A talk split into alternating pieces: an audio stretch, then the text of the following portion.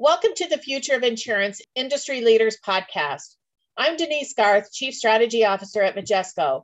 If you're interested in the latest industry trends and new technologies that are reshaping the future of insurance, you're in the right place. Stick around to hear my discussions with industry leaders as we help uncover today's emerging opportunities for the future of insurance. Good day, everybody, and welcome to the Majesco Industry Influencer podcast series. And I'm thrilled today to have one of our strategic partners, PwC, and Nicole Lapka join us today to talk about customer experience. Welcome, Nicole. Hello, thank you. It's a pleasure to be here. So, Nicole, talk about your role at PwC and your background and customer ex- experience has become such a passion of yours. Yeah, I'm happy to. So, I, as you said, my name is Nicole Lapka. I'm a director at PwC, and within our practice, I specialize in customer and digital experience strategy.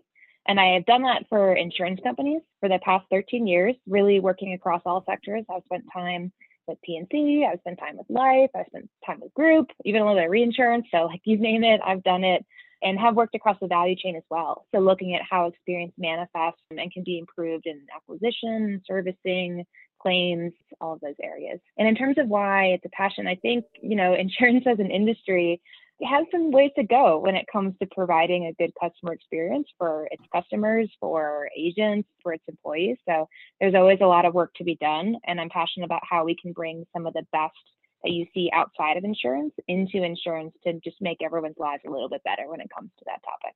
Wonderful. So, with that background, let's talk about the market forces that you're seeing in the industry that is reshaping customer expectations and how are companies like Amazon, Apple, Netflix, all of us love near and dear to our hearts, are really changing the focus on customer expectations. And how do you define a digital first company like they are? Yeah, that's a great question. I think you really hit the nail on the head, right? So we've been saying this forever, uh, and I think it's, it's catching on finally. But the expectation you have for experience is not set in the context of a specific industry, right? I don't go online to buy insurance and compare that to other online insurance purchasing experiences. I compare it to when I'm, you know, shopping for shoes online or when I'm using a streaming service or I'm on my phone, right? I'm using the operating system.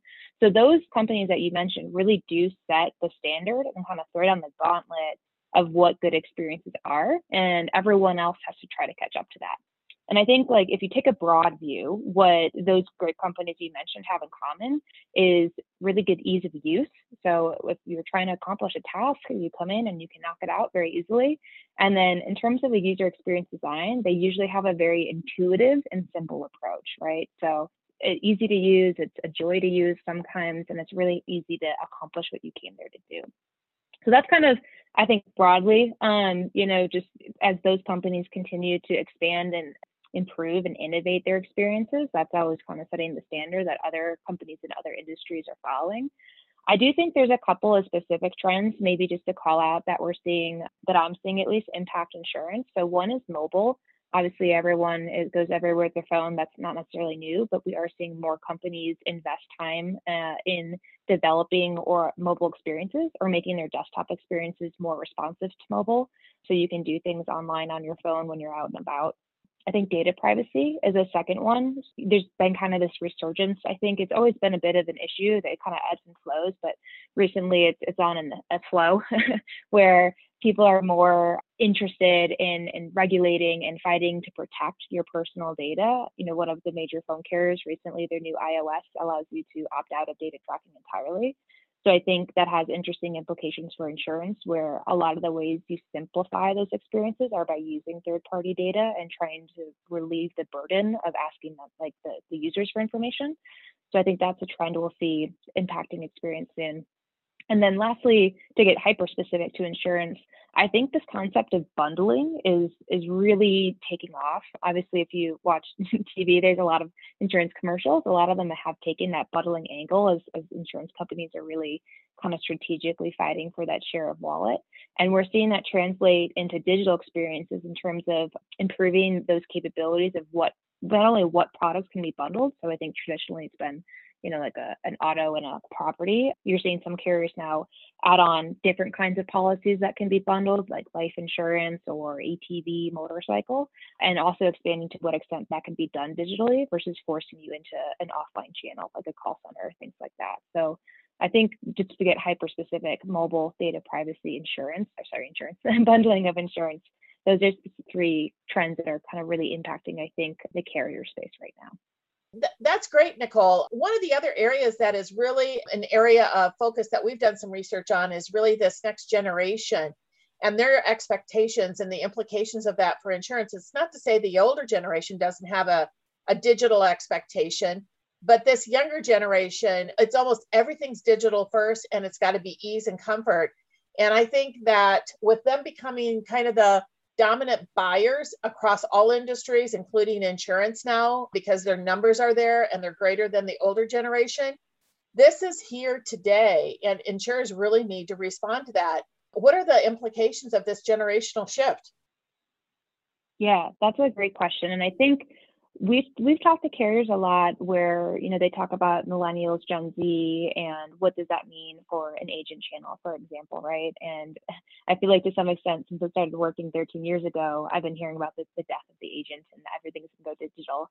And i don't think that's ever going to fully come to fruition. I think customers including younger generations will continue to be driven by context when it comes to what their channel preferences are. And what I mean by that is the type of experience you're looking to have fulfilled and the nature of the product complexity matters a lot when you're trying to decide if you're going to try to do the self-serve digital, if you're going to call someone, if you're going to see an agent, because the level of advice and guidance you need really differences. Like there's there's differences based on those types of things, right? So if you look at data, what, what the data tells us is that for P&C personal lines, there's a very high propensity to research different product options online. When it comes to a big decision like purchasing, that propensity dips a little bit.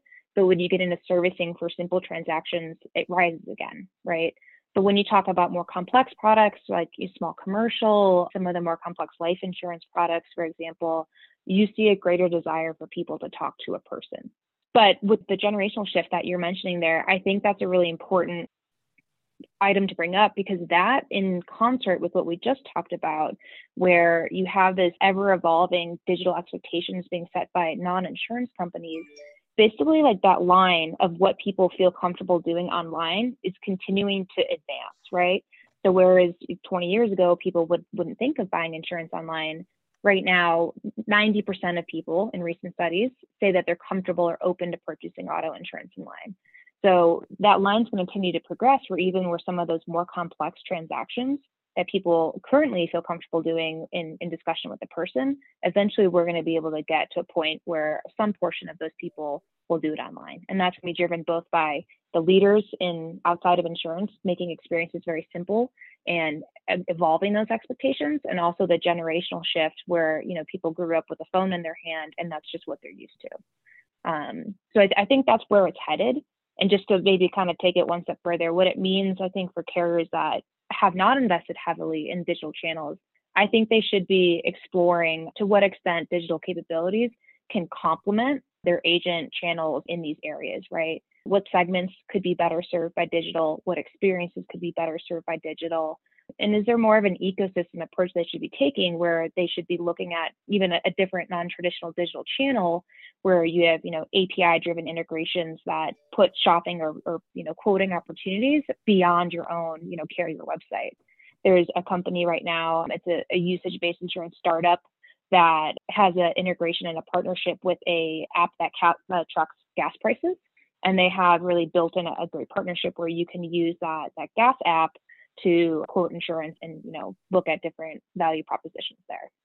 Let's dive into that whole multi-channel perspective. You know the the customer expectations and demographics that are really rapidly reshaping that.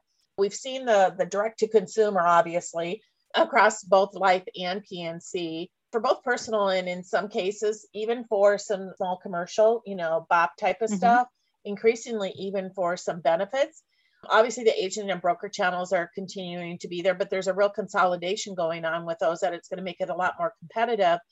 But now we're seeing insurers partnering with other insurers. There's the exchanges out there, and now we're seeing the whole embedded insurance from soft, hard, and invisible to the point that you were making, you know, with companies like a Tesla and a GM, even partnerships with other companies like a Walmart or other types of uh, even retail uh, for, for simplified insurance.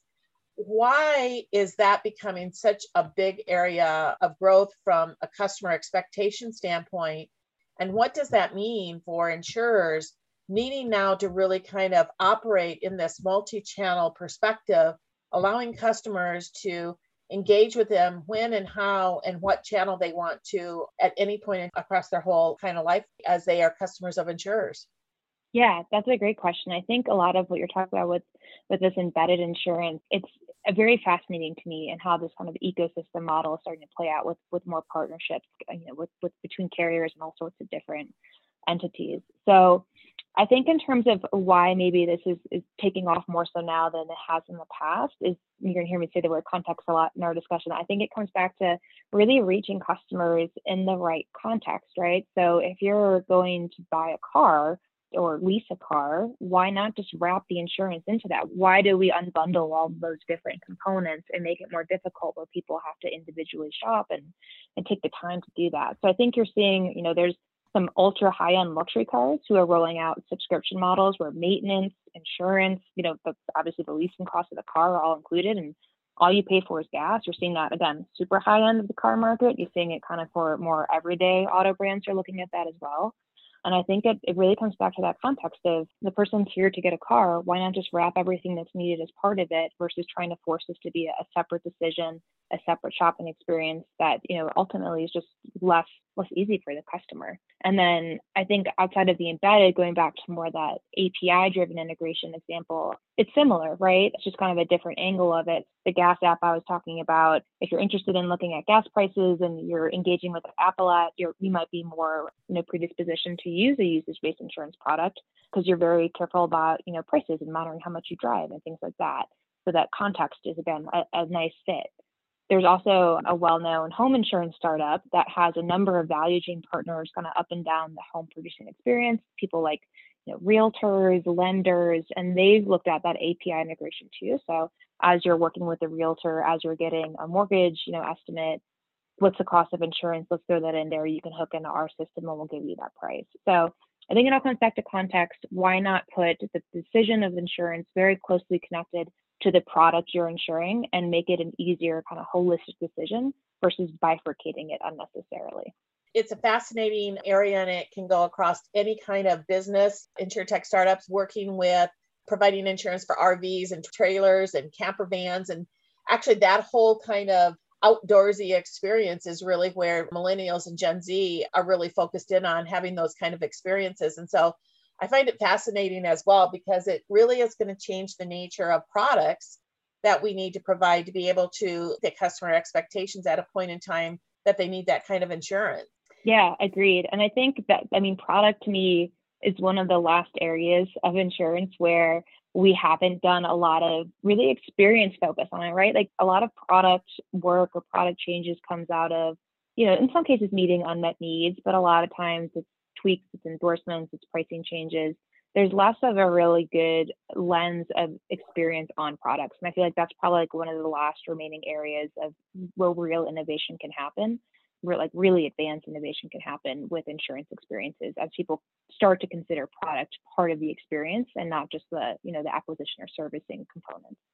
Yeah, and that brings up a point that we've been talking about and writing about for some time that it's really the definition of a product is changing it's no longer just the risk product, it's about the risk product plus the customer experience plus the value added services. And so it encompasses all of that to really kind of do something dramatically different than what we've done in the past. And that places a real challenge on insurers to be able to kind of rethink that concept and then what are the implications of that for ecosystems that they put together, for partners they bring together, and then for the technology underneath to really create that overall customer experience. Yeah, absolutely. Another thing I think we've been saying for a while, and it's catching on more so now, what's the value added component of insurance, right? Fairly or not, there there is this you know pretty prevalent negative perception of insurance companies that they take your money And then when you have something bad happen to you, they fight you tooth and nail so they don't have to pay it. And working with a lot of carriers, I know that's not the case. You know, the people who tend to work in claims are very empathetic and really want to help the clients and the customers they have. But that is kind of a pervasive, and it's not just P&C or life. at all, um, probably actually less so life, but it's, it's not just P&C. That's in healthcare, all, all those areas, right? So I think the way you start to kind of change that narrative is with the value added services. And it's also a way to combat the increase in commoditization that you see, like, you know, in P&C auto in particular, right? That that industry, that segment has gotten to be so much just price driven. How do you change that paradigm and allow people who aren't, you know, just the lowest price providers to have a real shot at competing? And I think that's where what you're talking about with ecosystems and what kind of additional services can you provide. So it's not just when you have a claim, it's not just when you have an accident, you're getting value from the carrier, you're getting it in other ways. And I think the, the most prevalent example we're seeing of that right now is probably in the home insurance personal line space with discounts or free sensors that are being provided, you know, to help with risk prevention, risk mitigation. But I think you also see it to some extent in life insurance. There's a leading life insurer who offers two different programs. One's just for everyone. One's really focused actually on uh, the diabetic population where it's additional program you can enlist in and it provides all sorts of benefits in terms of you know health. So if you complete so many workouts for so many minutes in a month then you earn points. Those points can be used to apply towards like a free apple watch.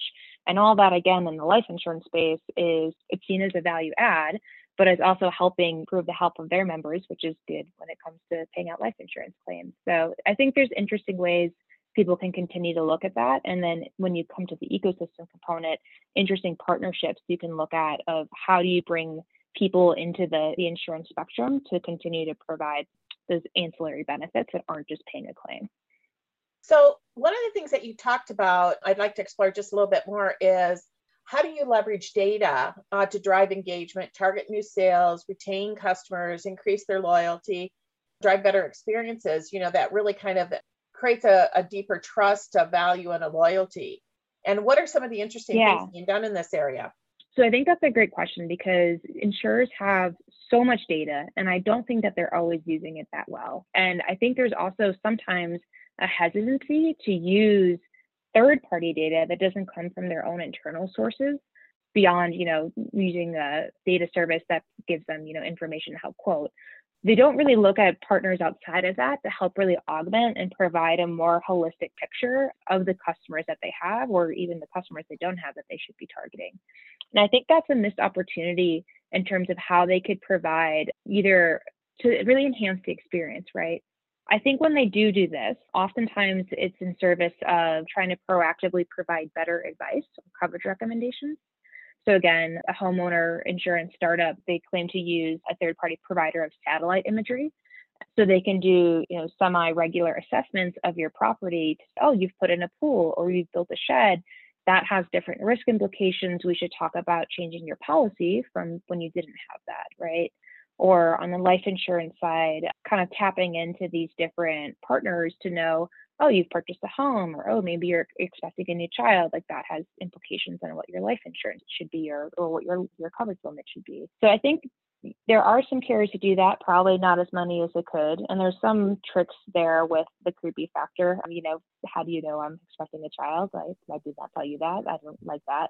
But I think there's still opportunities where you could do that in a non creepy way, and that usually comes in with value added services. So if you can use data proactively to make it feel like you're giving the customer benefit, and that goes back to some of the things we were talking about with, you know, the sensors for for leaks and things like that in your home, or the the life insurance health program I was talking about. I think that's where you can kind of help build trust, build value, and build loyalty with your customers while both collecting and kind of using third party data in a different way to kind of like, you know, make that overall experience just feel a bit more valuable. Awesome. So, as we kind of begin to wrap up here, Nicole, one of the questions I like to ask everybody is what word would you use to describe the future of insurance and why? Yeah, I we said it a lot today, but I'm gonna say it again. I think ecosystems really to me is is becoming that word. And I think the reason is everything we've really discussed for the past, you know, however many minutes in terms of insurance increasingly driven towards commoditization. how can you expand that value proposition? And carriers really probably shouldn't, even if they could, shouldn't do that alone, right? They need to tap in the people who specialize in other areas, whether it's smart home providers, whether it's, you know, health and wellness programs, whether it's security or safety features. Let the people who do that best do that best, and then have a, an ecosystem of partnerships with those people to provide more value to your customers. And that allows you to really reframe that value proposition you offer to people and allow you to be more competitive against your peer set in terms of trying to attract people and provide a, a different type of comprehensive experience that's not really focused on the paying of claims and more about overall protection and well-being love it yeah it really is about a, a much broader experience and uh, it's pretty exciting to see the the transition and the transformation for the industry and so much opportunity ahead uh, for those that can really take vision and turn it into uh, executable strategy elements to really kind of uh, power forward for the future of insurance. Yeah, absolutely. So thanks so much, uh, Nicole. It's been great uh, chatting with you, and we really appreciate the partnership with PwC. And looking forward to lots of opportunities here where we can help insurers together really kind of accelerate uh, that digital transformation and create these awesome customer experiences. Yeah, thank you so much, Denise. It was a pleasure to be here today. That's a wrap for this week's episode of the Future of Insurance Industry Leaders podcast. Be sure to sign up for our email list and follow us on your favorite podcast app so you don't miss out on our next episode. I'm Denise Garth, wishing you a happy podcasting.